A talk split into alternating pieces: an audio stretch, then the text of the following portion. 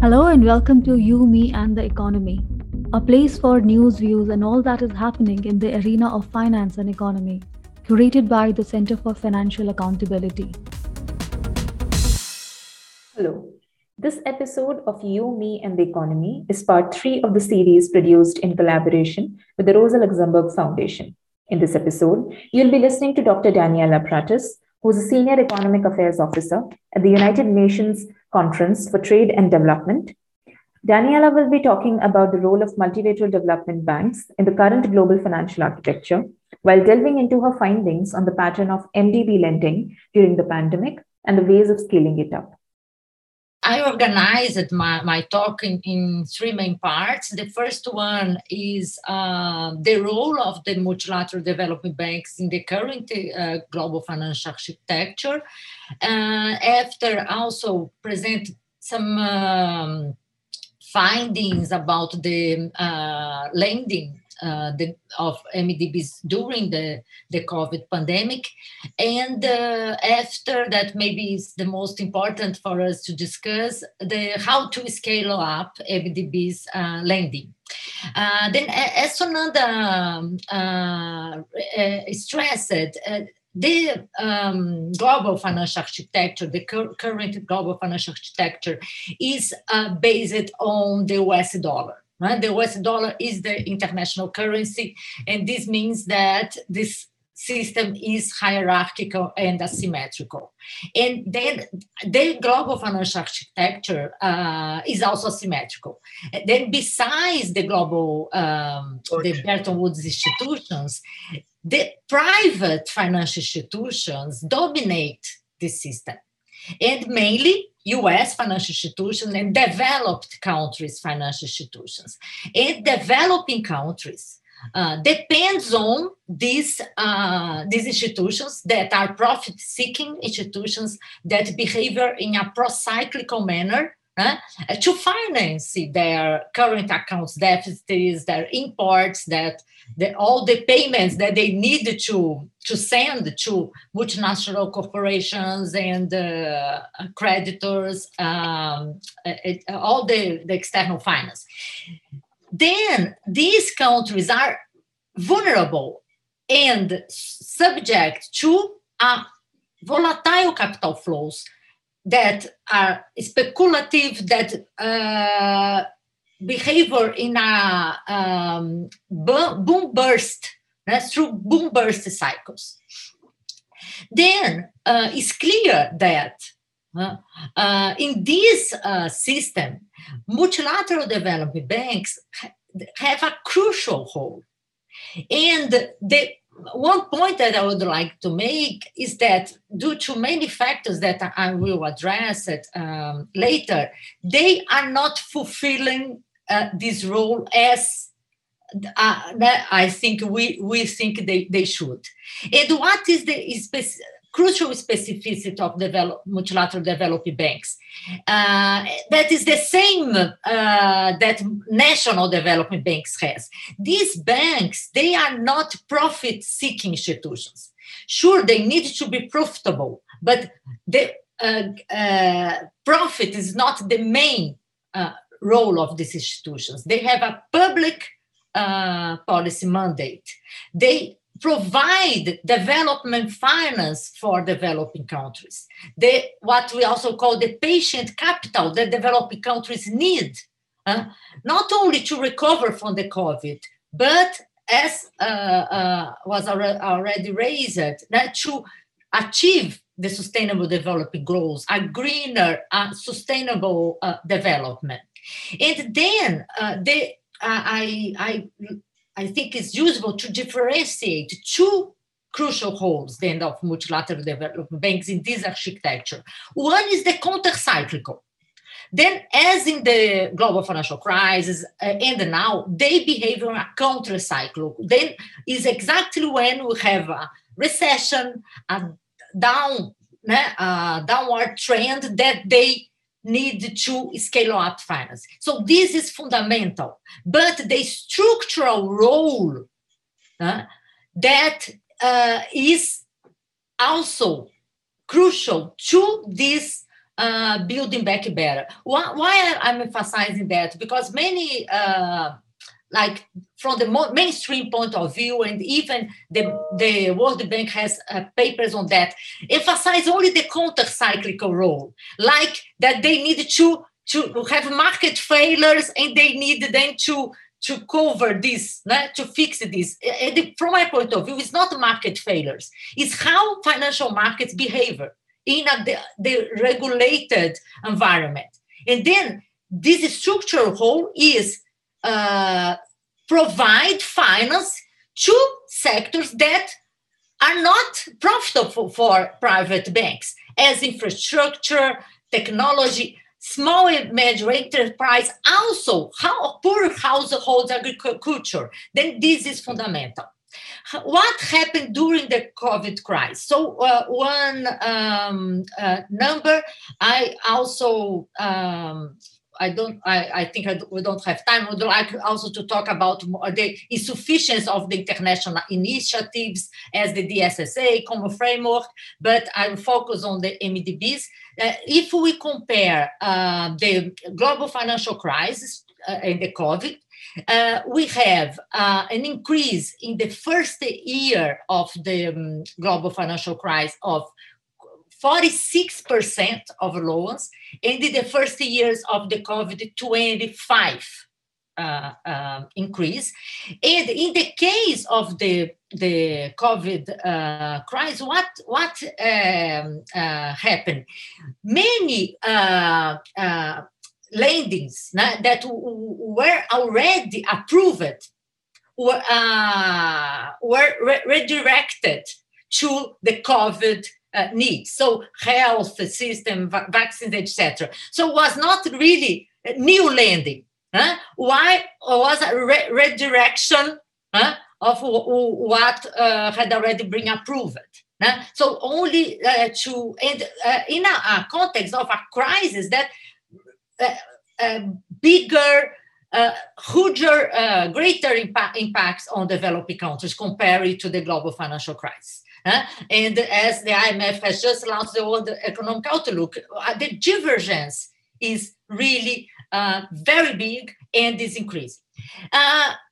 Latin America, for coincidence, I just finished, uh, like I study a, a, short paper for a book with a colleague of the Inter, Inter-America Development Bank, focus on the three major multilateral development banks in Latin America. So the, the World Bank, the Inter-America Development Bank, and um, uh, the, the third one, always I I for, forgot forgot the, uh, the name, the CAF. Uh, and in the case of Latin America, so comparing to the other regions, uh, Latin America uh, was the uh, region that uh, received the, uh, com- in compa- comparison terms a higher amount of lending from MDBs. So from this perspective, the region is well positioned. Huh? But then we compare the disbursements uh, up to last years and was uh, smaller than uh, in comparison to the global financial crisis, but not so, uh, the difference was not so big as in the case of uh, the other regions. But the point is that Latin America uh, was the region that was most affected by, by the pandemic, that faced the huge, the greater recession. So we also have this uh, insufficiency of, of, the lending. Uh, then how to scale up, my last points. So uh, I think uh, you also have been following. There are many discussions on, on that. Uh, so I would like to point out some uh, proposals that I think that, that are, are really important.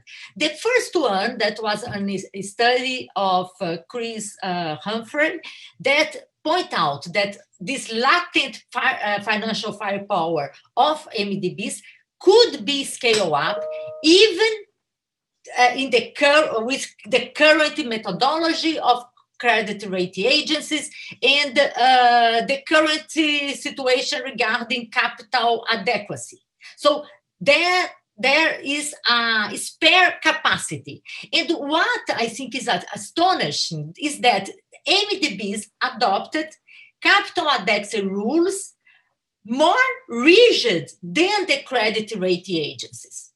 Then, the, uh, according to the uh, calculations of Humphrey, uh, uh, if you, uh, we use the Standard and Poor's methodology, that is the, the more major uh, agency, the MDBs, the consider the um, five major MDBs, so World Bank, the African Development Bank, Asian Development Bank, um, the uh, Inter-American Development Bank, uh, will be able to scale up 750 uh, billion of US dollars.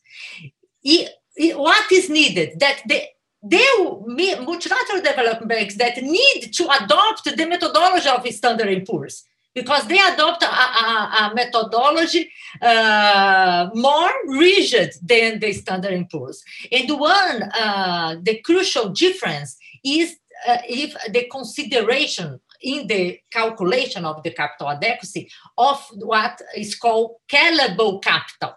So it's like a guarantee that shareholders, like the country shareholders, uh, give to the MDBs. So it uh, uh, so far uh, this callable capital have never been has never been used for uh, uh, MDBs, but is a guarantee. And uh, the Standard & Poor's consider the callable capitals of countries with the same rating of the MDB, and the MDB, the MDBs uh, doesn't consider. So we have, uh, so it, consider the current international financial architecture because credit rating agents are one important uh, institution of this architecture and a reform of this architecture that we know that is needed needed to involve the, the discussion, the reform of, of this role of credit rating agencies.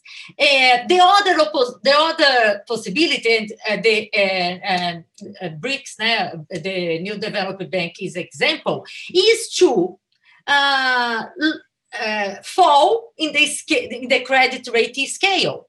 Uh, instead of an AAA rating, that the, not all MDBs has, sure, but the World Bank, the, all these main uh, MDBs has, you could uh, lose one notch and and uh, uh, to AA plus. That is the NDB rating. And according to calculations of the NDB, the difference uh, in the interest rate that uh, uh, multilateral development bank will pay for bond holders is really, really small.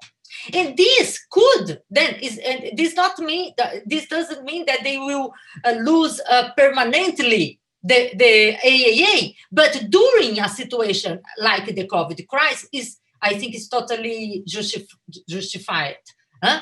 Uh, and in this in this scenario of uh, the risk, the risk of loosening uh, the the AAA, then the potential uh, uh, uh, increase is more than 1,000 billion trillions. So 1 trillion trillions dollars.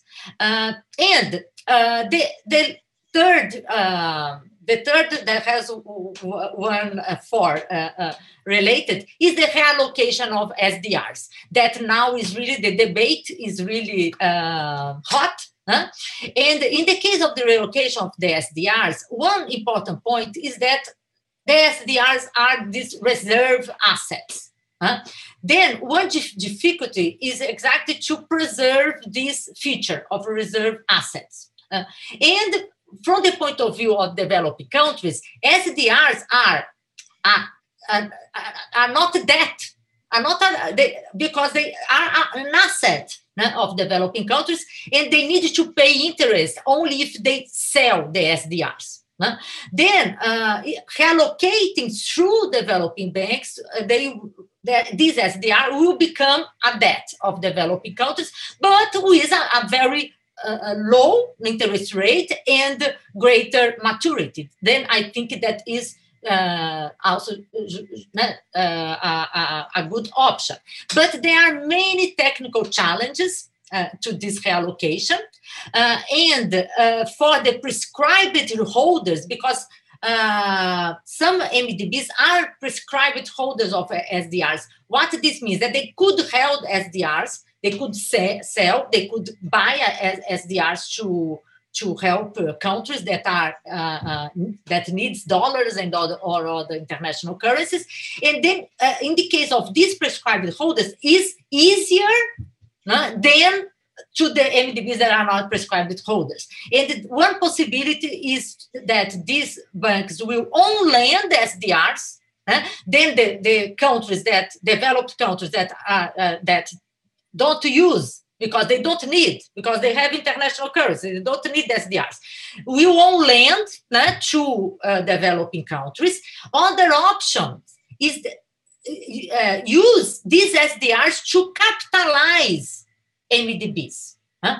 But also has technical challenges. Why? Because of this reserve asset. So you, you need to have a, a, buffer, like uh, the Poverty and Growth Reduction Fund has. That in the case of uh, the, that they they they, uh, have that financial difficulties of the MDBs, and this could then uh, put uh, in, in danger the reserve asset features. So there are many really technical challenges and details. But my point is then why developed countries that don't need uh, uh, reserves uh, and don't need the SDRs, they could only uh, substitute SDRs.